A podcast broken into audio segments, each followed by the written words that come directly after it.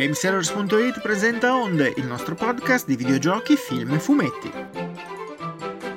Ciao a tutti ragazzi, benvenuti qua alla puntata numero 23 di Onde. Come andiamo? Ciao Davide. Buonasera, ciao buonasera.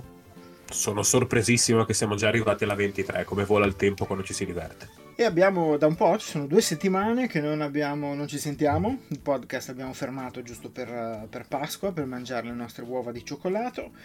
E nel frattempo, però, uè, sono successe un po' di cose. Nel senso, se ci sono state nuove informazioni, sono arrivati nuovi trailer di vari titoli, varie cose.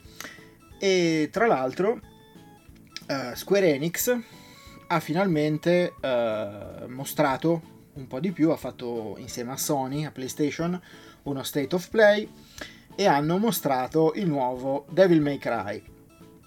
In realtà, um, cosa dire? Questo Devil May Cry 16, uh, notevole, ci hanno aggiunto sottofondo una strana musica che sembrava quella di Final Fantasy, però in realtà non ho capito bene cosa c'entrasse. Tu Davide? No, effettivamente eh, sorpreso, anche comunque il cambio di colore di capelli di Dante mi è sembrato perché, un po' esatto, particolare. Tra l'altro non so come si siano accordati Capcom e Square Enix, di solito non le fanno, di un crossover gigante. In realtà no, stiamo parlando di Final Fantasy XVI, lo stiamo prendendo in giro perché già è scoppiata un po' la, la, la, la mini guerra diciamo tra i super fan e quelli nuovi, i nuovi fan quindi quelli nuovi gli va benissimo qualsiasi cosa, basta che ci sia della gente che si suona forte come cioè si, si, si picchiano i colossi giganti.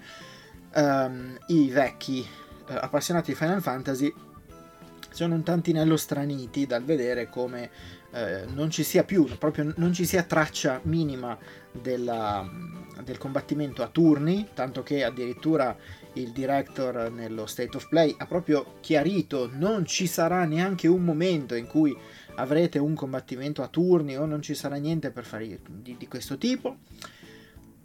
Quindi ha proprio messo le mani avanti come per dire ragazzi ricordatevi che non esiste niente del genere. Um, un paragone... Però l'hanno anche detto, eh. Cioè, eh. nel senso, durante il, il trailer o comunque l'evento dicevano Uh, non è necessario giocare alcun Final Fantasy precedente per poter giocare questo qua. Quindi. Vabbè, ne hanno tutti. Ne hanno detto, esatto, ne hanno dette talmente tante in questo State of Play che uh, lo dicevo prima qui ai miei due colleghi, uh, praticamente io l'ho visto mentre facevo dell'altro. Uh, di passione proprio poca, cioè da parte mia, nel senso non tanto verso i Final Fantasy, perché i Final Fantasy in generale, già, beh, essendo tutti ambientati in mondi diversi, alcuni proprio con tematiche completamente diverse, uh, è difficile quasi metterli tutti all'interno di un'unica saga. L'unica cosa che un po' li accomunava era questa vena da gioco di ruolo che poi poteva essere interpretata in vari modi però qui di gioco di ruolo io non ne ho visto niente. Giusto Hanno per... fatto vedere le botte, volevano vedere tutti quanti. Cosa hai fatto? Hanno fatto vedere le botte comunque, quello che volevano vedere sì, tutti quanti. Sì, esatto, ma eh, anche siamo andati anche so- sopra la scala delle classiche botte perché hanno fatto vedere anche questi mostroni che in realtà un tempo erano le summon quindi Shiva, Ifrit e tutto il resto, e compagnia cantante.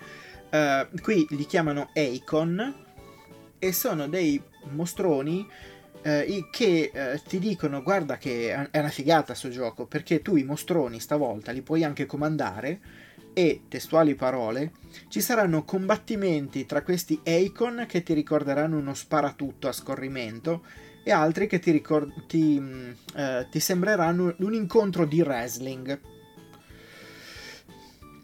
Questo è Final Fantasy XVI. Io l'ho giocato un gioco dove a un certo punto diventi un mostrone e ti meni con gli altri. Si chiamava Xenoblade 3.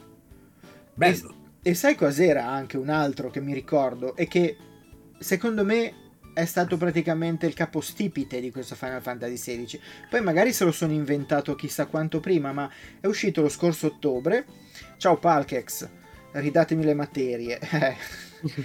e, Guarda, in, questo, in, queste condizioni non so come te le ridarebbero le materie, rotte probabilmente.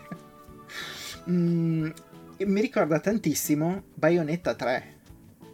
Cioè, in Bayonetta ah, 3 cosa fai? Ti, pe- ti picchi come i pazzi. Lo fai con stile, e già qui lo stile non l'ho visto, quindi, cioè, sì, è, è, fa tutto il figo, però non c'è neanche quel tipo di abilità che in realtà in Bayonetta c'era, o anche in Devil May Cry. Ma vabbè.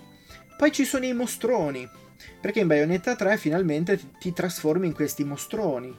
Ti trasformi in questo ragno gigante che fai delle cose, ti, ti, in tante cose diverse. C'è addirittura un treno che fai passare attraverso per investire i nemici con le motoseghe. Cioè, molto esagerato, molto meno dark fantasy, se vogliamo, ma c'era già. Poi hanno fatto molto presente questa cosa che ci sarà un hub principale che è il bar di Rodine, il tizio, il, il, il, come lo chiamiamo? Non è il capo di Bayonetta perché mi si offende no, Bayonetta, vabbè. però è, è, diciamo è, è, il gestore del bar, mettiamola così. Sì. È il super gestore del bar demoniaco che fuma il sigaro, fa cose e ti vende le cose, ti, ti compri le abilità, cioè tutte cose che hanno detto esattamente uguali in questo state of play, dicendo se usi un po' quel mostro per esempio Ifrit, in quel caso facevano l'esempio che io lo chiamo mostro, ma capiamoci, lo so che erano le summon e qua si chiamano Icon, ma va bene. Se lo usi tanto puoi sbloccare delle mosse che appartengono a lui, va bene. Ma succedeva la stessa cosa con Bayonetta. Ma non solo Bayonetta 3, questa cosa qua succedeva anche in Bayonetta 1 e probabilmente anche in Devil May Cry. Cioè, non è una novità. Se me la vuoi vendere come tale, e eh, vabbè, però non prendermi per gonzo, perché lo so, cioè ne ho giocati altri di giochi e di sicuro questo non è il mio primo, mio, ma credo di tantissima gente, il mio primo action game, perché poi di RPG non ce n'è rimasto più, direi action RPG game. Io avrei quindi... una domanda forse stupida perché non mi ricordo sinceramente, Però, ma dimmi, vediamo Final se... Fantasy XV non era anche quello action dove allora, ci si menava sì, così? Sì, perché non l'ho era. giocato, quindi no, no, quello l'ho giocato. A me pensa era anche piaciuto, ma non... Cioè, la cosa che mi aveva colpito di più era perché io l'avevo giocato effettivamente tutto e nonostante alcune parti fossero abbastanza noiose, poi ci fosse anche un gioco un po' frammentato, il finale io me lo ricordo e mi ha trasmesso qualche emozione, cosa che invece in tanti altri giochi passano alte. E mi era piaciuto alla fine. In quello lì però anche era un, un action game, ma non così tanto action. Cioè, anche lì ti muovevi, non era turni, ehm, c'erano tante cose, però mi sembrava... perché comunque i turni turni è un po' che non no. ci sono in Final Fantasy. No, però per esempio Final Fantasy VII Remake, sì. anche lui non ha i turni, però hanno trovato un modo che al di là dell'attacco base, per lanciare delle magie dovevi aspettare alla fine che si ricaricasse qualcosa, no? Un po' Vabbè, il classico anche... cooldown, sì, come tanti giochi. Sì, ormai. sì, ma pensavo anche Final Fantasy XII, che è un po' il primo Final Fantasy sì. Open, eh, avevi una barra per fare le cose, quindi ogni tot avevi l'attacco e poi tutta quella questione del gambit, sì. che era il modo con cui decidevi come muovere i personaggi. Sì, e... sì, sì. Quindi era a turni, ma non era a turni, però è vero che proprio turni, turni, anche proprio turni con la barra che si carica e non basati sulla velocità, cioè forse il 9 perché già il 10 aveva i turni basati sulla velocità e c'erano quei momenti dove il tuo personaggio veloce aveva 7 turni di fila e dicevi benissimo. Ah beh sì, sì, sì, sì, in quel caso lì sì, è vero, è vero. Però diciamo ancora il 10 lo simulava bene che aveva i turni. No, no, certo, diciamo, certo, all'inizio ti sembrava un gioco a turni, poi poteva essere un po' rotto da queste magie, da questi haste e tutto quanto, però un po' lo era. Però ecco, è vero, è vero che non c'è più più che altro, di solito, almeno fino ad oggi, mi è sembrato che un po' facessero, non dico finta, ma uh, cercassero di um, mascherarlo un po' questo tipo di, di cambiamento. Mentre qua invece sono andati avanti a rullo compressore e hanno asfaltato qualsiasi anche soltanto leggera vena ruolistica che potesse esserci, perché non mi puoi dire che comprare le abilità usando, cioè combattendo, è giocare di ruolo. Nel senso, non ti stai costruendo un personaggio per davvero. Parliamo di una serie che aveva i job, cioè dovevi cambiare la classe del personaggio, dovevi cercare di svilupparne una perché se la sviluppavi fino a un certo punto poi potevi portare l'abilità anche nelle altre classi, cioè era molto più tecnico, molto anche più strategico. Qui uh-huh. ti dicono, il personaggio ce ne sarà solo uno, tu guiderai solo quello, ci saranno altri personaggi, saranno guidati dall'intelligenza artificiale. A qualcuno magari gli potrai dire le classiche cose tipo attacchiamo tutti difendiamo tutti, cioè cose molto banali, immagino, eh, però po- cambia poco. Hanno messo il cane, che va bene, sono contento, però alla fine mi sembra un personaggio come gli altri, cioè c'era, mm, come si chiamava, 13 uh, eh, in Final Fantasy VII, il ah, ca- Red 13. Red 13, esatto, eh, non mi sembra che scambi di molto, cioè c'era il leone c'era prima. Anche c'era anche il cane di Rinoa in Final Fantasy VIII che potevi sparare contro i nemici. Esatto, cioè non è il primo, eh, non, non, sarà l'ultimo. E, ehm, e quindi... E aspetta, tro... aspetta, facciamo anche questa cosa. C'è anche in Kingdom Hearts c'è Pippo, che forse è più cane di Pippo. Beh, certo, giusto Pluto, ma non c'era. quindi non potevi fare molto altro. Però, cioè, Pippo almeno ti bastona, cioè c'ha lo scudo gigante. Pluto esatto. è un cane normale. No, Pluto, Pluto non è niente esatto. Ma mm, e, e, questo per dire che boh, è stato uno state of play in cui ho visto tanta gente uh, esaltata, però anche tanta gente che, me compreso, non è stato catturato come potevo pensare in realtà. Cioè, poi a me i Final Fantasy non hanno mai catturato troppo Mm, così durante i trailer iniziali soprattutto perché di solito ti fanno vedere le cose più action più spettacolari e poi invece a volte i Final Fantasy provano ti, ti, mi, mi, hanno trovato un po' più scoperto in alcuni punti in alcuni momenti in alcune situazioni quasi un po' più intime dei personaggi di, di rapporti tra di loro.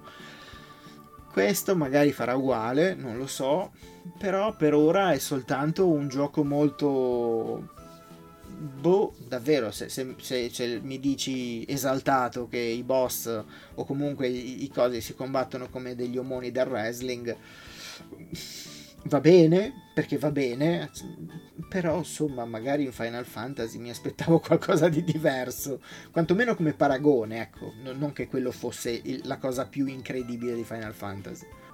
No, dicevo, io trovo particolare come appunto spesso e volentieri le cose che ci colpiscano siano delle mancanze rispetto a cose che poi non ci sono da un po'. Cioè, è vero che eh, io ho visto lo state of play, lo, faccio questa rivelazione mentre facevamo il pre-live, quindi non sono preparatissimo sull'argomento. Però la cosa che mi lascia un po' perplesso è va bene un cambio di, di paradigma, va bene cambiare il gioco, va bene cambiare delle meccaniche, è, è sempre un po' quella domanda un po' alla, al paradosso della nave di Teseo tanto famoso adesso perché l'hanno messo nei film dei Marvel. Se cambi una cosa troppo, è rimasta la cosa principale. Uh, il cambio di gestione in Final Fantasy XII non era piaciuto a tanti. Io mi sono divertito molto. È un Final Fantasy? Boh, sì, c'è scritto a queste cose, però non si comporta come tutti gli altri Final Fantasy. La domanda è, io quando l'ho visto, piuttosto che pensare a Bayonetta 3, ho pensato proprio a Kingdom Hearts, è proprio la prima cosa che mi è venuta in mente. E la mia idea è, bello Kingdom Hearts, divertente quanto vogliamo, la domanda è dove vogliamo portare il gioco di ruolo a turni? Perché è vero che adesso ci sono dei giochi di ruolo giapponesi che sono più belli di Final Fantasy. Cioè io sono un fan di Xenoblade sfegatato e lo difenderò fino alla morte. Però ci sono mille altri giochi che non ho mai visto e, e ne toccato che fanno cose migliori. Anche semplicemente Dragon Quest, che è da sempre il grande nemico di Final Fantasy. Io non ho mai giocato un Dragon Quest, l'ho visto, ho visto dei trailer sembra che quello invece sia molto più classico e continui ad avere la sua schiera di lealisti. La domanda è, un cambiamento serviva? Probabilmente sì, perché i giochi a turni piacciono a molto poche persone. Un cambiamento così drastico serviva? Eh, lo giocheremo e vi, vi sapremo dire. Però è, particolare, ecco. Cioè, non... È come se God of War diventasse un cooking simulator. Più o meno. E vorrei vederlo, perché... soprattutto tipo, tipo, non so, rompi le noci per fare la torta. Brà, testate. esatto. Uh, cose così. Bello, è una bella idea. La mandiamo anche questa a Santa Monica Studios. Il cooking simulator di God of War. Bello. Basta che, basta che non le arrivino le stesse lettere che mi arrivano da Nintendo, che esatto. non mi vogliono assumere. Santa Monica Studio invece sono già lì. Sei già lì, esatto, esatto. e quindi niente, Final Fantasy, boh, bene, bene ma non benissimo per quanto mi riguarda, nel senso l'ho trovato molto derivativo da altri tipi di giochi già esistenti, già ben fatti e forse, boh, aspetto.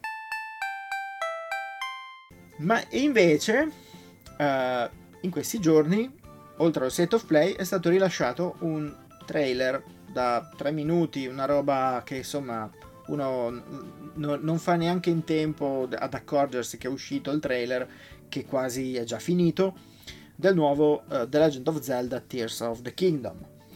Ecco, questo trailer qua mi ha emozionato un filo di più, ma un filo, eh. Proprio un poco. Sarà stato che quei tre minuti mi sono sembrati cortissimi, ma nello stesso tempo anche infiniti Uh, mentre sto state of play da 25 minuti eh, l'ho trovato veramente lungo e infinito per i motivi sbagliati.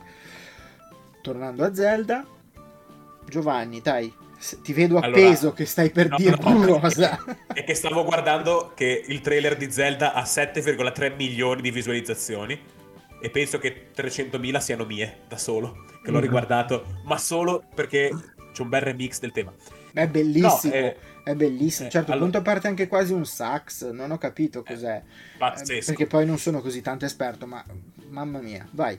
Partiamo dal presupposto base, cioè siamo stati sbugiardati perché nella live scorsa nel, nostra, nel nostro bellissimo podcast che potete recuperare o sul nostro secondo canale se volete vedere le faccette o su podcast, su qualsiasi app di podcast che, che volete, Spotify, Google Podcast, Apple Podcast. Mhm. E ehm, dicevamo che non avevamo visto la paravela, che era lo strumento per muoversi nel primo, nel primo capitolo di questa saga in Breath of the Wild. La paravela c'è, l'hanno fatta vedere nei primi tre secondi. Quindi già... aver, secondo me hanno senti, han sentito questo podcast a Nintendo. Hanno detto: Ma come questi non hanno capito che c'è la paravela? Mettiamola subito, ah, perché sennò era... la gente si confonde.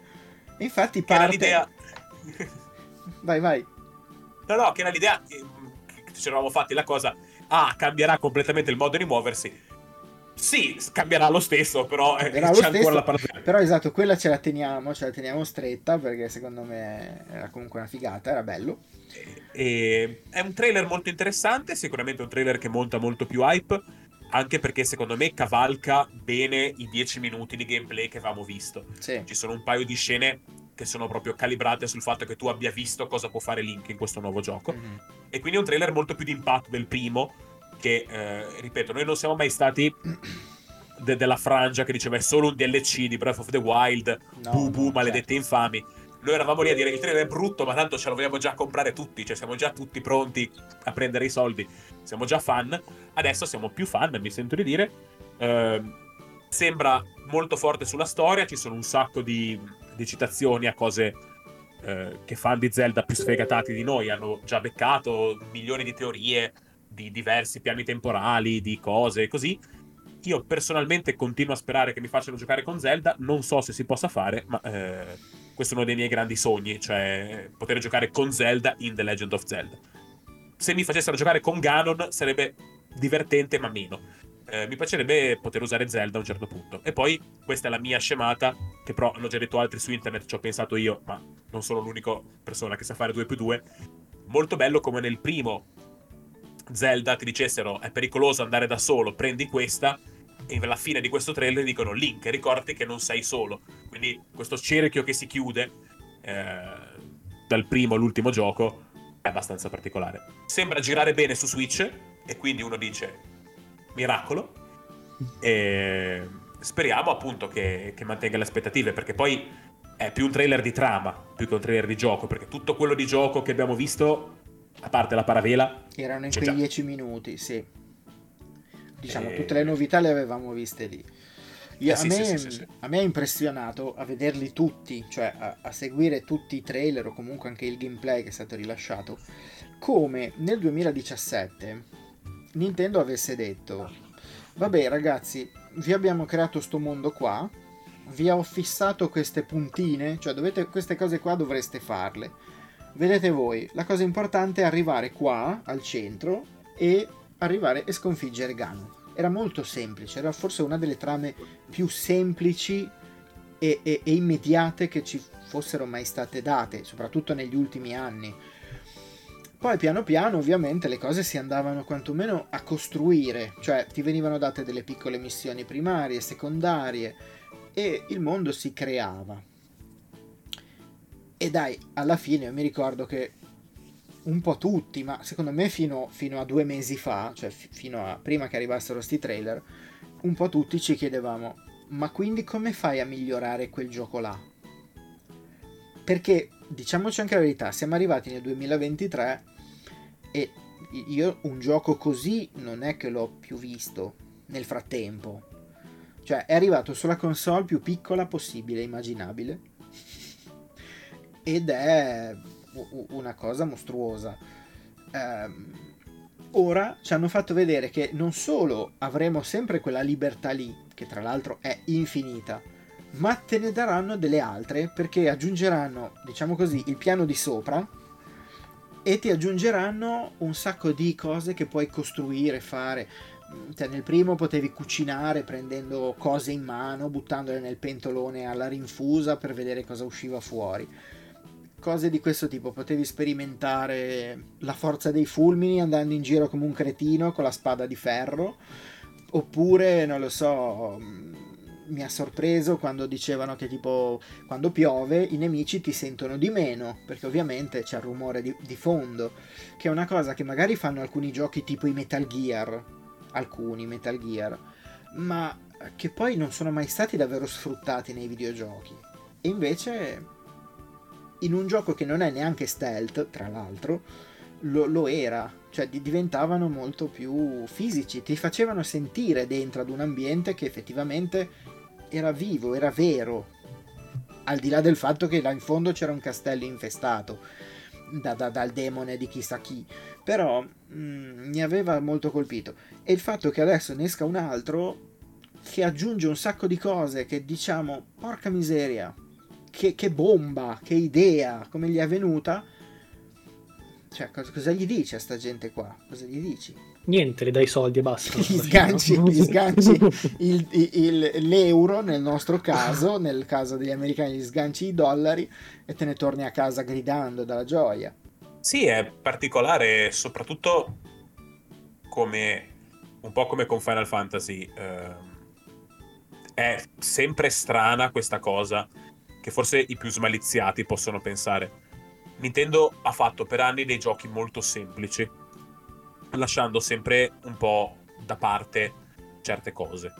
Il gioco era molto semplice. Anche mh, Legend of Zelda Skyward Sword, Mhm. che è un gioco, forse quello con una trama, eh, con un sacco di trama per Zelda, Sì. che comunque spiega tutta la lore, questo e quest'altro. Anche Majora's Mask, che invece è super pieno di cose, tramette, tramine, eh, sotto destra e sinistra.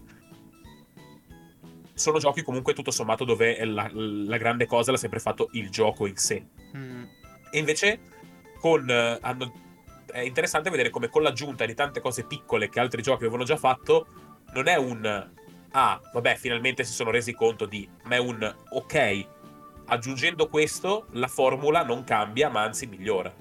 Perché Zelda è sempre stato muto, nel senso non c'è mai stato Sì. il voice acti- acting, hanno messo il, il doppiaggio, sono tutti entusiasti per il doppiaggio, eh, la storia è molto più importante, la gente è molto più attenta. Eh, ho visto teorie su cose lanciate in Breath of the Wild che, come dicevo in pre-live, io non me ne ero accorto. Ci ho giocato 200 ore. Poi io sono tonto. Questa è la mia grande regola. Cioè, eh, qualsiasi persona che si approccia a un gioco deve sapere che esiste qualcuno che l'ha studiato e sta scrivendo la wiki. Che penso che sia l'esatta cosa che ha una persona che legge i fumetti che ha quando parla con me. Eh, che dice: Ah, lo sapevi questa cosa? Sì. Ehm, E non te lo chiederà mai più.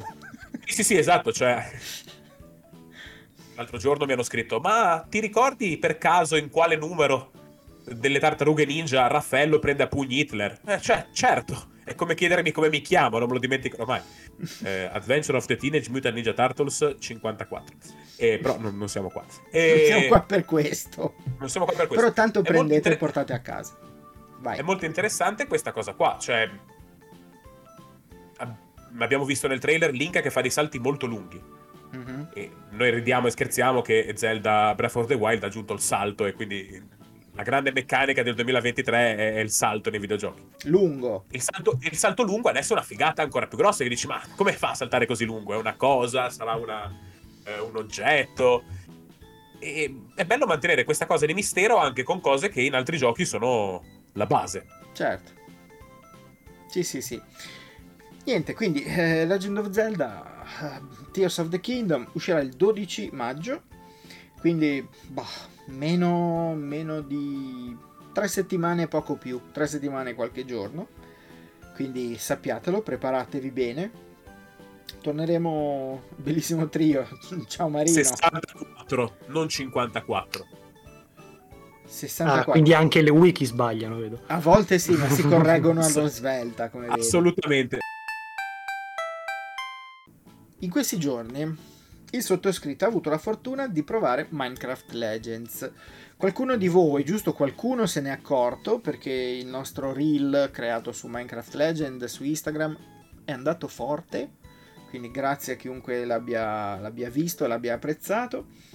E Anzi, facciamo anche, fatto... scusa Andre, facciamo anche un ringraziamento speciale a Xbox Italia che ci ha ripostato e ci ha certo. detto bravi Certo, assolutamente, infatti stavo per dire, tutto, eh, abbiamo fatto quello, abbiamo fatto la recensione, video recensione, uh, tutto grazie appunto a Xbox Italia che ci ha permesso di giocare in anteprima un titolo molto atteso, decisamente, solo facendo parte della categoria Minecraft voleva dire un titolo grosso, quindi grazie mille.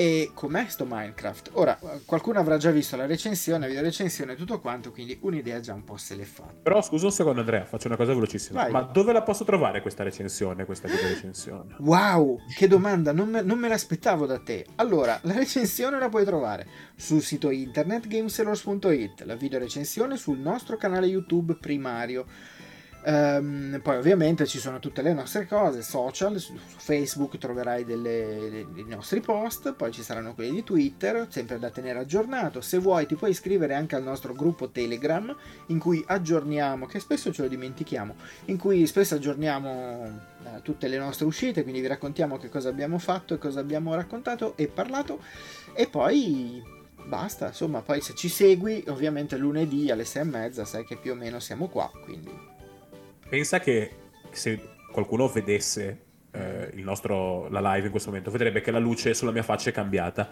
perché sì. sono andato su gameseros.it aprendo la recensione e ti Quindi, sei illuminato così, immenso adesso c'è la recensione perché io guardo tutto internet col tema scuro ma Gameseros invece è un bellissimo tema bianco e certo. Quindi ah, adesso sì lo, la leggo scritta da Andrea Piaggio bellissimo grazie meno male certo. che mi hai detto questa cosa okay. raccontaci del gioco gioco adesso. Ti racconto del gioco. Allora, Minecraft Legends, eh, tanto beh, è buffo perché quando inizi ti sembra di essere entrato e aver effettivamente avviato un gioco di Minecraft. È tutto a cubetti, i personaggi cattivi, buoni, gli alberi, le montagne, tutto a cubetti, tutto molto caratteristico perché poi è, è uno stile che comunque piace.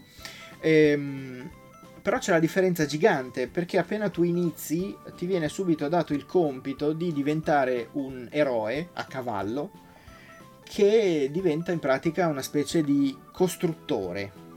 Anche in Minecraft eri un costruttore, ma qui, siccome uh, devi difendere una, una, terra, questo sopramondo, anche se in realtà in inglese è over, um, overworld, quindi insomma è un, è un po' diverso, suona un po' diverso ma devi difenderlo da questi piglin, questi cattivi a forma di maiale, sembra cubetti anche loro, uh, che vogliono conquistare. Sembra un po' Mordor, cioè il loro, il, hanno quello stile lì.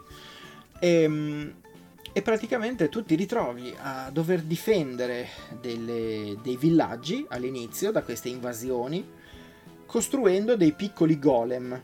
Alcuni golem sono di legno e ti attaccano a distanza, altri invece sono di pietra e quelli di pietra invece sono più forti per distruggere le strutture dei cattivi E dopo un po' che tu hai cominciato a costruire, in pratica ti ritrovi a gestire eh, un po' anche le difese del villaggio e poi a dover attaccare la base dei nemici. Più o meno la struttura è questa, perché poi ti ritrovi in una specie di free roaming, definiamolo così, anche se in realtà non è proprio un free roaming con personaggi e tutto quanto, è molto più semplice, però una mappa piuttosto grande con vari eh, basi, varie basi dei cattivi che vanno distrutte. Alcune sono piccole, altre medie, altre grandi. Quelle piccole le distruggi abbastanza facilmente, da quelle medie in su invece devi cominciare a, ad avere una base vicino a, alla base dei cattivi, perché solo nella tua base riuscirai a costruire e a difendere quello che poi produci. E questo fa sì che il gioco diventi una specie di real-time strategy, un, cioè un po' quei giochi alla StarCraft, dove hai degli omini che in realtà costrui- prendono le risorse e quindi, mm, per dire, il legno, non sei più tu come in Minecraft che devi andare dall'albero a tirargli delle picconate finché non lo rompi ma semplicemente gli piazzi lì una specie di raccoglitore che tutto il legno che c'ha in quell'area se la pappa e te la mette in cassa a te. Una volta fatto quello, tu poi puoi costruire le varie strutture e puoi effettivamente rafforzare il tuo esercito, definiamolo così, che sono poi alla fine questi golem o sono altre strutture che possono attaccare la base nemica. Il gioco a me ha ricordato all'inizio un gioco che a voi so, so che voi amate alla follia, che è Pikmin. No!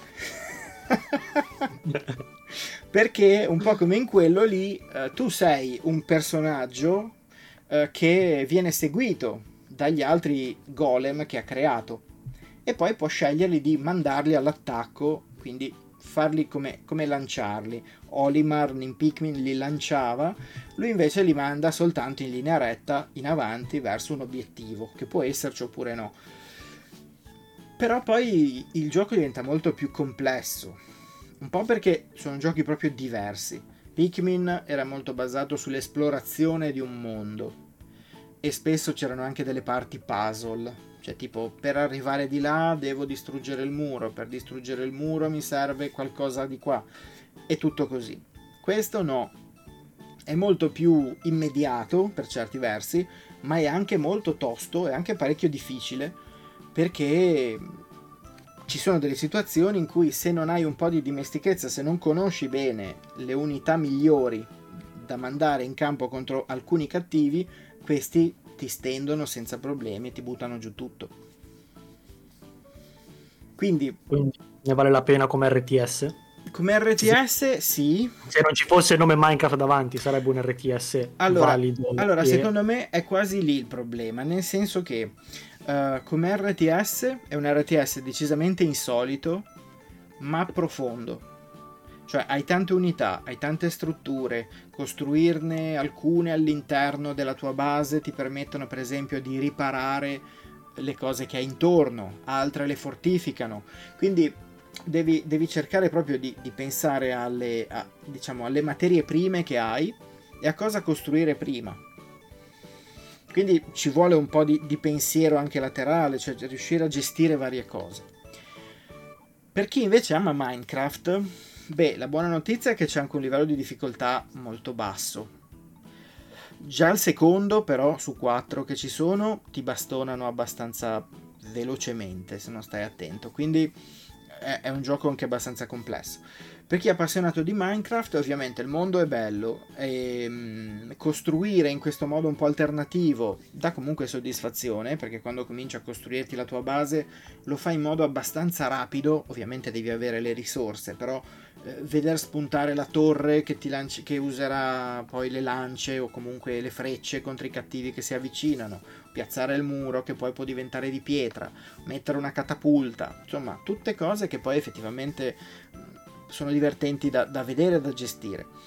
È un po' complesso, quindi un bambino che si approccia a Minecraft non è detto che riesca a giocare proprio sempli- con semplicità a Minecraft Legends Diciamo che ah. nell'universo Minecraft il più semplice probabilmente è Minecraft Dungeons, perché è un tipo di gioco molto semplice, cioè tu gestisci il tuo mino, arrivano i cattivi, li suoni, e poi bene o male te la cavi.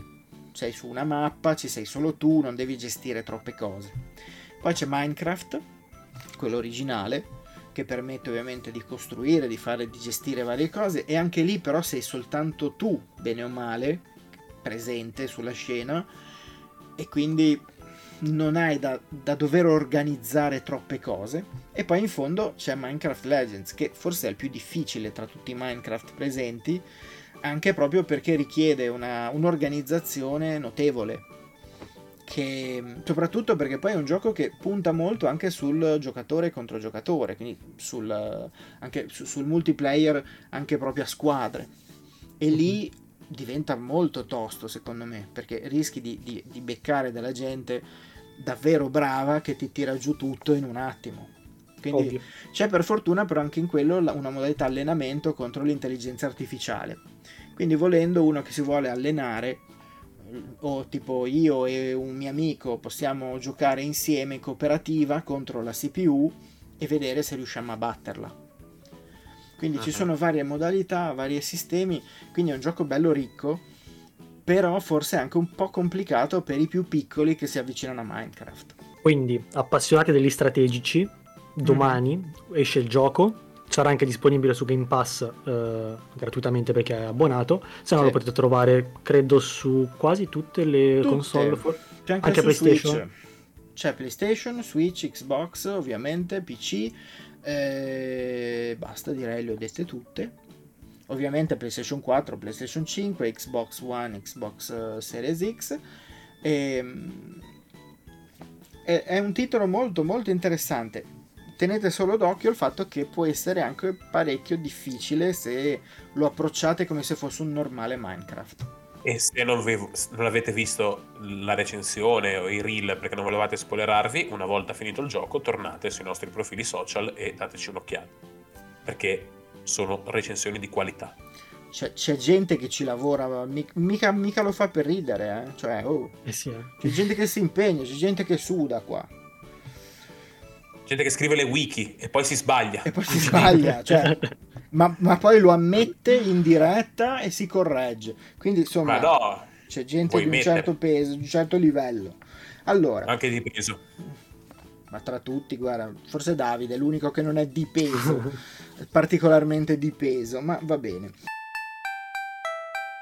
Parliamo un po' di Super Mario, ma Super Mario Bros. il film va bene, anche se in realtà io non ho molto da dire, nel senso che io il film non l'ho ancora visto, e credo che non lo vedrò finché non mi arriva un non arriva in tv in tv nel senso su un blu-ray insomma in un video. Finché non mi arrivi in un video io non sono mica a testa tanto di andare al cinema quindi bah, me lo aspetto tranquillamente me lo aspetto tranquillamente non ho così tanta hype. Però ne sento parlare discretamente bene dicono che è un film carino insomma fatto bene quantomeno voi, Beh, fatto sì. bene, è stato comunque detto che è stata la, tra i film di videogiochi il, il, miglior debutto al botteghino tra i film di videogiochi nella storia. Vabbè, Quindi sì, grazie, devo, al piffero. Ti, ti grazie al piffero Super Mario. Infatti ti devo dire, cioè, avessero, l'avessero fatto, non so, finché me lo fai su Tomb Raider che piace a tanta gente, ma a un certo target ma me lo fai su Super Mario che ci va il bambino di, di 4 anni fino al pazzoide quasi come me, perché ho detto che non ci vado, ma quasi, che, che ce n'ha più di 40, è facile Beh, ma... tirar su il gruzzolo. Anche perché quello prima credo fosse Rampage con The Rock, che sono abbastanza sicuro che la gente l'avesse visto non sapendo fosse basato sul videogioco, ma perché film di The Rock. Quindi, sì, sì sicuramente. Cioè, è proprio una paglia... concorrenza molto, molto bassa. Sì, sì, sì. E quindi no, niente, nessuno di voi l'ha visto però, tra l'altro. No, però ho letto no, una bellissima io. recensione. Certo, c'è una recensione di Graziano sul sito, anche qui. E, però cioè, a me avete fatto dire tutta la cosa che no io al cinema non ci vado no io l'aspetto in un video e ho detto eh, vabbè questi due ci saranno già andati poi siete andati no vabbè, io, io, aspetto un solo film che purtroppo mi hanno detto essere bruttissimo e sono molto triste no però ci vediamo fra dieci giorni brutto ma ha detto che fa vomitare, che è proprio un insulto ai B-movie. E ci sono rimasto Ma è quello che vogliamo noi, effettivamente.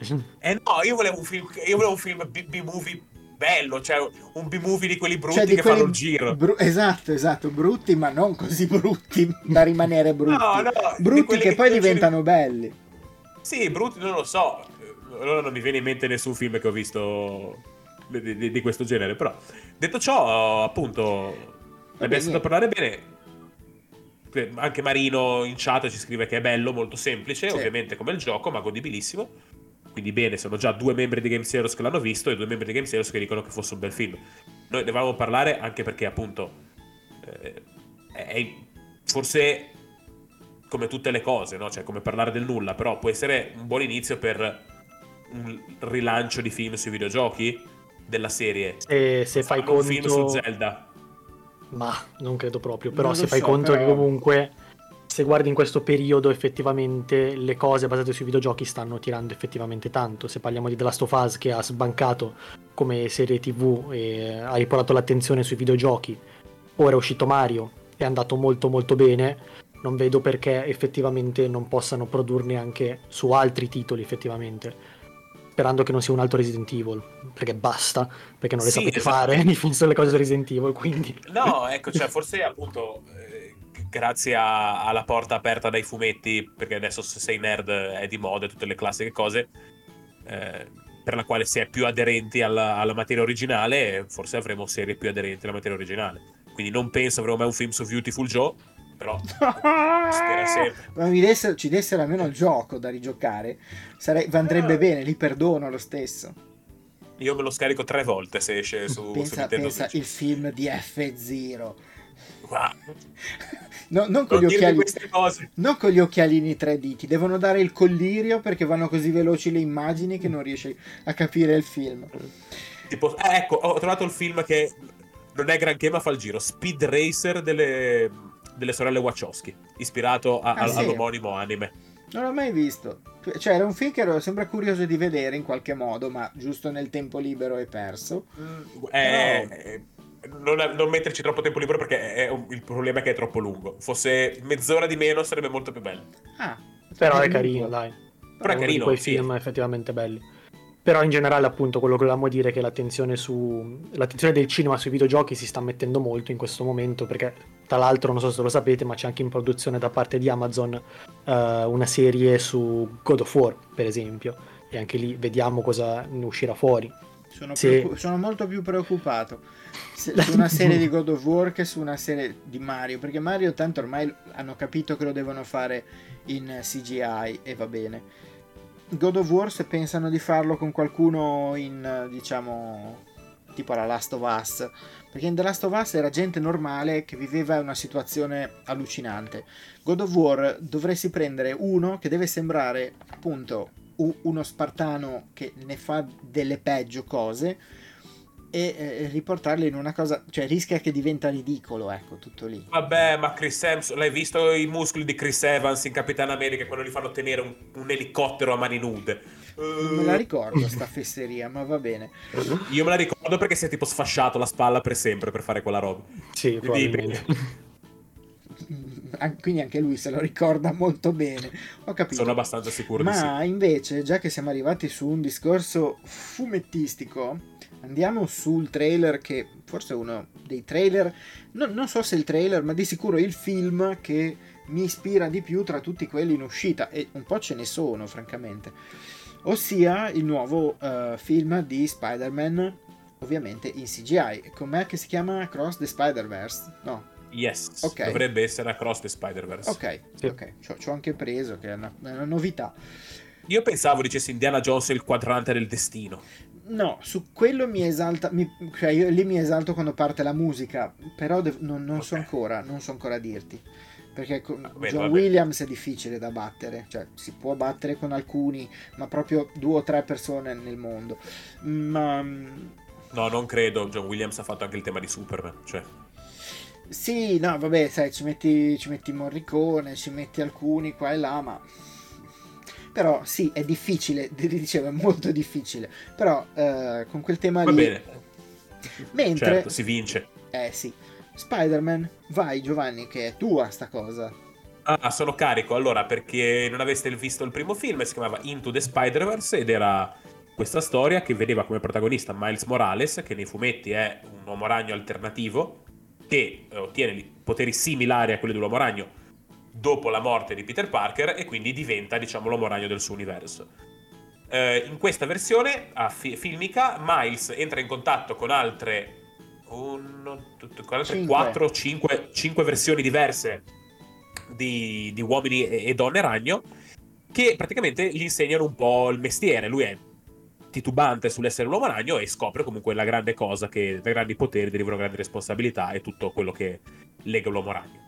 In questo nuovo film eh, abbiamo visto, ci sarà un'enfasi sulla vita di, di, di Miles, abbiamo visto dei trailer, eh, dove i suoi genitori, il mondo gli sta dicendo cosa vuole fare e lui vuole un po' cercare la sua indipendenza. La cosa che è sicuramente interessante per i fan dell'uomo ragno in generale per tutti è che esiste, ci viene rivelato questo enorme eh, pattuglia di uomini ragno provenienti da tutte le, le, realtà alternative che funzionano guidate da Miguel O'Hara alias Spider-Man 2099 che per chi fosse uno sfigato era una linea uh, di fumetti cioè per chi non fosse uno sfigato e quindi non, non, lo sa, era una linea di fumetti lanciata negli anni 90 dalla Marvel per cavalcare un po' il cyberpunk. Era questa linea di fumetti dove tot personaggi erano versioni moderne di eroi del presente in questo 2099 che era un futuro dominato dalle corporazioni, super inquinato, dove il capitalismo la faceva da padrone. Direi che ci stiamo andando vicino. esatto, nel, nel, 2099 potremmo aver già distrutto tutto in realtà, quindi forse erano ottimistici, però... Siamo, siamo. lì lì. E quindi sostanzialmente la cosa, l'Uomo del 2099 è un personaggio molto interessante, vediamo quanto sarà similare al fumetto, probabilmente non troppo perché era un'idea diversa, e, e, niente, sembra che Miles entrerà un po' in, in, in crisi con questa, questa, pattuglia di uomini ragno. Ci sono delle facce che ritornano, ci sono nuovi personaggi.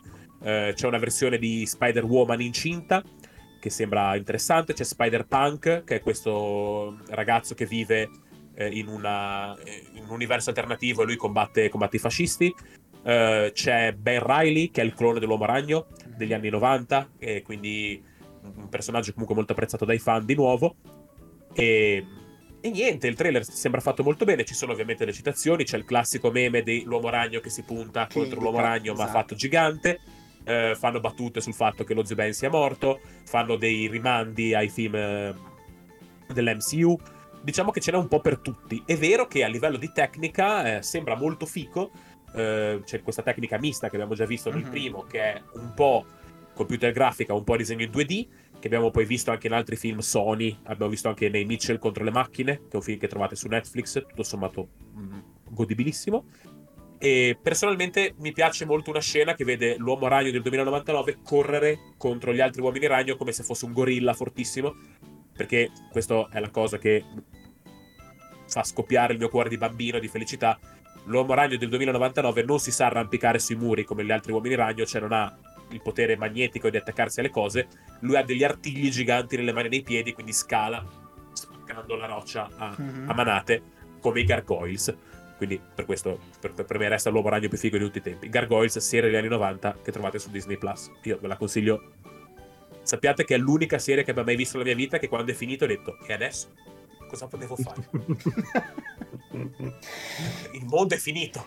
Non, ci, non, c'è, non c'è, più gioia. Basta, seppellite. Comunque, molto interessante. Eh, ovviamente la, la, questione è sempre questa. Eh, il primo film era un film molto basato, molto intimista, molto basato su... intimista per modo di dire ovviamente, però molto basato su Miles e il, sul concetto di scoprire qual è la tua strada. Uh-huh. Eh, speriamo che con così tanti personaggi in più e con comunque un messaggio simile che non ci si perda o che nelle, nel mare di occhiolini, strizzate d'occhio e, e, si mantenga a livello qualitativo del primo, che per quanto avesse appunto questi uomini ragno con la quale interagiva il nostro personaggio, tre erano palesemente solo spalle comiche, sì. due invece un po' più co- coerenti. Quando ci sono un milione di uomini ragno e tanti personaggi nuovi, inizia a diventare difficile. Certo. Tra l'altro, il primo era il film, credo fosse l'ultimo film in cui è apparso Stan Lee, perché appariva in questa versione ovviamente disegnata, faceva un venditore mm. di fumetti in un di negozio costumi. di costumi dove vendeva il costume mm. a Miles e, ehm, e tra l'altro appunto è stato il film che quell'anno se per qualcuno può valere qualcosa, ha vinto l'Oscar come miglior film d'animazione. Proprio per questa eh, tecnica mista che era innovativa. Direi che ancora Ma oggi infatti- innovativa, perché comunque no, l'hanno ma usata infatti, in pochi. Vai. infatti se vediamo la Pixar farà uscire un nuovo film, non è in scaletta ma è interessante, si chiama Elementals, Mm. e si basa su questo concetto. È un mondo dove le- gli abitanti sono fatti dei quattro elementi classici, quindi acqua, aria, terra e fuoco. E ogni membro di questa specie diversa è animato in maniera diversa e i membri del fuoco sono animati un po' in maniera particolare. Quindi l'impatto di questa tecnica si sta un po' sentendo. Ok, Nell'animazione la stanno, la stanno statunitense. un po' riprendendo. E beh, mh, capisco. Tra l'altro era una, proprio un, un modo diverso anche di filmarlo. C'era molto. Era, forse è uno dei film più fumettosi che io ricordi, non tanto Mhm. per eh, l'onomatopea che c'era il tweep, tweep quando sparavano ovviamente la ragnatela, ma anche proprio come venivano inquadrate le scene, come venivano divise, alcune anche proprio inquadrate eh, eh, invece che mh, diciamo eh, dall'alto verso il basso divent- l'alto diventava sinistra quindi diventa- vedevi i personaggi che camminavano sul muro ma in realtà non erano così. Cioè, c'era proprio un lavoro gigantesco che, che- che ha creato un film d'animazione enorme molto bello. E, e questo quantomeno per quello che si vede dal trailer la tecnica c'è tutta. Eh, come diceva Giovanni è incredibilmente mm, eh, stiloso nel senso molto speciale molto, eh, molto raffinato come ricerca stilistica e bisogna vedere appunto vedremo un po' cosa, cosa sarà della trama.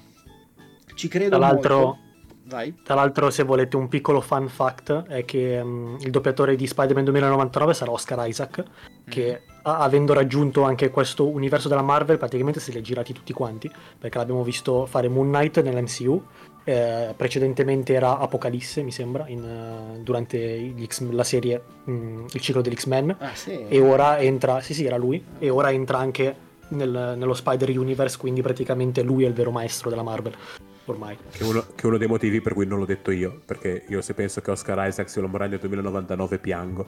Perché? Perché? Perché io l'Uomo Ragno 2099 è probabilmente il mio secondo personaggio preferito della Marvel e Oscar Isaac invece mi è antipatico. E quindi ho detto no! Di tutti quelli che potevi fare proprio il mio potevano, preferito. potevano metterci Jack Black sarebbe stato meglio no? No, dovevano metterci anche lì Pedro Pascal, ovviamente. Eh, ma c'è Pedro Pascal. Adesso penso a un personaggio della Marvel che potrebbe fare Pedro Pascal. Però ci, ci- studiamo. ci studiamo va bene Beh, a sti punti Mr. Fantastic, che è uno dei pochi papà che ci sono. Ormai lui fa solo il papà. Ah, vero. Direi che possiamo andare con un po' di consigli, i nostri consigli finali, visto che siamo più o meno arrivati alla fine puntata. Allora, parto io con un consiglio che quando, quando l'ho pensato mi è venuto da ridere da pazzi, ma ho detto io glielo consiglio lo stesso, perché magari qualcuno laggiù in fondo alla fila non l'ha mica ancora giocato. E allora io gli consiglio di giocare Breath of the Wild. Eh, Allora, manca un mese, poco meno. Probabilmente finiranno di giocarlo Il giorno prima che esce, ma la no, ma mattina. il giorno della- prima, a Natale probabilmente. Possono fare, possono- a quel punto possono comprarsi Tears of the Kingdom per Natale, secondo me.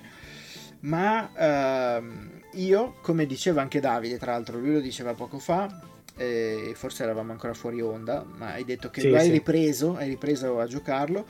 In questo weekend l'ho ripreso anch'io. Mi sono accorto di quanta roba non avevo ancora fatto, nonostante uno teoricamente dice l'hai finito il gioco. Sì, e allora hai finito. No, ma un cavolo, un cavolo fritto, cioè non, non avete proprio idea di cosa sia Breath of the Wild.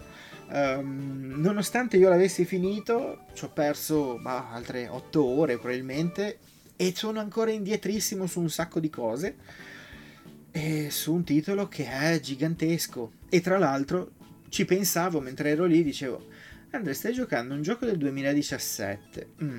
siamo nel 2023, Mm. sulla Switch, che insomma c'ha anche lei i suoi anni. Ma come hanno fatto a farlo così bene? che è ancora bello adesso. Cioè, pensa, Ti prendi un gioco del come- 2017, prendi, prendi un gioco del 2017 e lo metti su una qualsiasi console. Ti sembra una invecchiato, ti sembra un invecchiato. Mhm.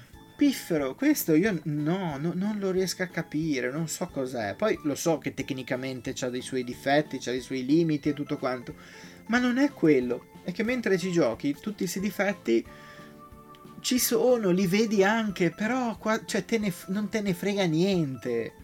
Però si può dire, ora sto guardando una lista di videogiochi usciti nel 2017, c'è effettivamente bomba dopo bomba. C'è Zelda, c'è Cuphead, c'è Super Mario Odyssey, c'è Nier Automata. Cioè, è, è stato un anno dove la gente si era... Si erano super gasati e si erano super Sonic gasati. Mania. Eh, cioè, è una roba che veramente... Splatoon 2, se possiamo parlare. Però, cioè, veramente qualcuno ha mangiato qualcosa di particolare quell'anno lì. Sì, Vabbè, ma come, sì. come quest'anno alla fine, se, se, guardi un po' i titoli che, che, escono quest'anno, è più o meno siamo lì, eh. effettivamente. Eh, ogni tanto. Sì, poi, poi, ci sarà un'annata in cui non uscirà un fischio o poco, esatto. o poco altro, cioè non qualità così sparate, ecco. Vabbè, quindi niente. Se non l'avete no, ma ti, ti racconto, Andre, ti, ra- ti, ti, racconto com'è andata il fatto che giustamente hai detto che anche io ci sto giocando perché uh-huh. dopo che ho visto il um, non l'ultimo trailer, ma quello di gameplay, sì. mi era salita un po' la voglia. E ho detto, ma io voglio rigiocare Breath of the Wild, voglio riprenderlo in mano. Ma tu l'avevi finito? Che... Cosa ci avevi fatto? Perché poi magari tu sei uno di quelli, già non ha mai giocato ad Hi-Fi Rush, e io questa cosa me lo ricordo. In più, ora mi devi dire, dillo a tutti, ammetti le tue colpe, dove eri arrivato a Breath of the Wild? L'avevi finito? No, non l'avevo finito, ero poco più di metà sicuramente, da quello che so io. Però il fatto è che comunque mi era venuta che, voglia chissà, di Che vuol dire che probabilmente ti manca, hai fatto un decimo del gioco, perché se quello che sei sì. io sei, sei, a metà, non lo immagini neanche. Vai. Mi era venuta appunto voglia di giocare, solo che non ce l'avevo qua perché non, non avevo dietro la cartuccia. Mm-hmm. Poi me ne sono dimenticato perché comunque sono passati giorni, settimane. Sono tornato a casa per Pasqua ho messo giù le valigie e tutto, guardo nel mio scaffale, guardo che c'è di Breath of the Wild e faccio, ecco cosa dovevo fare effettivamente. Infatti l'ho preso, me lo sono intascato e ho ricominciato a giocare effettivamente. E adesso è in Olanda? Sì, ce l'ho qua, me lo sono ah, ecco, ah, stavolta hai fatto ammenda e hai detto, eh, cavolo. Esatto. Va bene, va bene. Ok, quindi niente, consiglio è questo qua. Dopo sei anni, se non l'avete ancora giocato e pensate di comprare quello dopo, giocatevi il primo. Poi, chi, chi vuole... Vado io, vado io con i consigli, visto che siamo okay, a tema. Io, io, stavo guardando una cosa se era disponibile. Bene, ok, possiamo andare. Vai, vado vai. io con, con, i consigli, visto che siamo a tema e visto uh-huh. che abbiamo parlato, oltre a Breath of the Wild, di Final Fantasy, vi do una prova del fatto che eh, i combattimenti a turni già dal 2007 non c'erano più, quindi quest'anno è uscito, no, quest'anno, a fine dell'anno scorso è uscito il remake di Final Fantasy VII Crisis Core, mm-hmm. dove i combattimenti a turni erano, non c'erano effettivamente, perché era già più action, però comunque è una prova per farvi vedere che eh, si giocava già di action al 2007 su Final Fantasy, il remake è uscito per um, PC, Tutto. PlayStation No, per tutto praticamente, anche su Nintendo Switch. Forse non è uscito su Xbox? No, anche su Xbox è uscito. No, no, anche su cioè... Xbox. Okay, Ovunque okay. Eh, e anche su Switch effettivamente mm-hmm. Secondo me ne può valere la pena perché comunque il, cuore del gioco è comunque il gioco del 2007, è stato un po' remasterizzato, però alla fine in concretezza è soltanto sì, un upgrade grafico. PSP, quindi insomma. Esatto però è comunque nonostante i suoi anni effettivamente è lentino rispetto ai, ai giochi che escono adesso però è ancora valido è una storia effettivamente bella um, uh, per essere comunque cioè nel senso una storia da Final Fantasy um, molto ben scritta e tutto quanto quindi se volete riapprocciarvi ai Final Fantasy questo è già un inizio è un Final Fantasy action è un Final Fantasy action ok ok va bene Vai. Allora, vado io, finiamo. Allora, la, qualche anno fa la Panini Comics, che pubblica i fumetti della Marvel in Italia, ha lanciato questa linea da fumetteria a libreria che si chiamano Marvel Must Have, che sono ah, delle raccolte di cicli abbastanza famosi, abbastanza eh, importanti da tenere. C'è uno uscito nel 2020, credo sia ancora disponibile, che si chiama Spider-Man, chi è Miles Morales. Abbiamo mm. parlato di, ovviamente, Miles Morales. Questa è solo le sue origini a fumetti, scritte da Brian Michael Bendis, scrittore che personalmente apprezzo molto poco, ma eh, piace molto al grande pubblico, molto bravo nel scrivere dialoghi, eh, molto veloci, disegnato dalla nostra Sara Pichelli, amica di Game Sailors, ci ha salutato a Luca Comics, e, quindi amica palese. Cioè certo, boh, proprio... ciao Sara, boh. Assolutamente. Do- Sì, domani sì. viene a cena da te, dopodomani Assolutamente. mia. Sì. E... e niente, disegnato da Sara Pichelli, che comunque è artista pazzesca del nostro panorama. Mhm. E diciamo che è molto interessante. eh, serve forse un po' di conoscenza pregressa, ma una grande forza degli albi panini sono dei redazionali, tutto sommato molto comprensivi.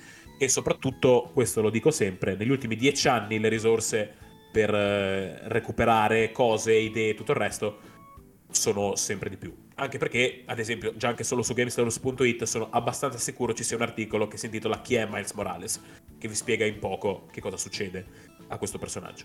Se volete leggere questa avventura, è un albo cartonato, Marvel Must Have, bellissima linea, potete iniziare da qua una collezione e poi cercarvi gli altri con tante altre, altre storie, tanti altri Sì, personaggi. c'erano diversi cartonati, tra l'altro, di Miles Morales che proseguivano la storia. Perché tipo chi è Miles Morales o io sono Miles Morales era l'inizio proprio del, del suo, della sua storia. Esatto, sì, sì, sì. fino tipo al E capitolo poi- 6 e poi andavano avanti, ce n'erano altri che proseguivano 7, 8, insomma, ce n'erano, ne avevo- lo dico perché li avevo recuperati un po' e quindi era valido. Confermo che abbiamo un articolo su chi è Miles Morales sul sito. Eh, Ha figurati. scritto mm, Chi l'ha scritto? certo Eh. Giovanni, Giovanni mi sembra, quindi non conosco. Ah, ce, ce l'abbiamo ancora? Ma è quello amico di Sara Pichelli? Probabilmente. Ah, allora, Sappiate, allora che sì. Sara, sappiate che Sara Pichelli aveva una mascherina e la redazione di Games Euro si è detto subito ma tu sei Sara Pichelli? E lei, come hai fatto? Eh, Cara che questa così sia la cosa più inquietante della storia, quindi vi Sì. prego, tagliamo dal podcast questa. La tagliamo, la ta- sì, sì, sicuramente la tagliamo, va bene. Eh, L'editing massiccio che facciamo. Editing massiccio, editing massiccio. editing massiccio che facciamo.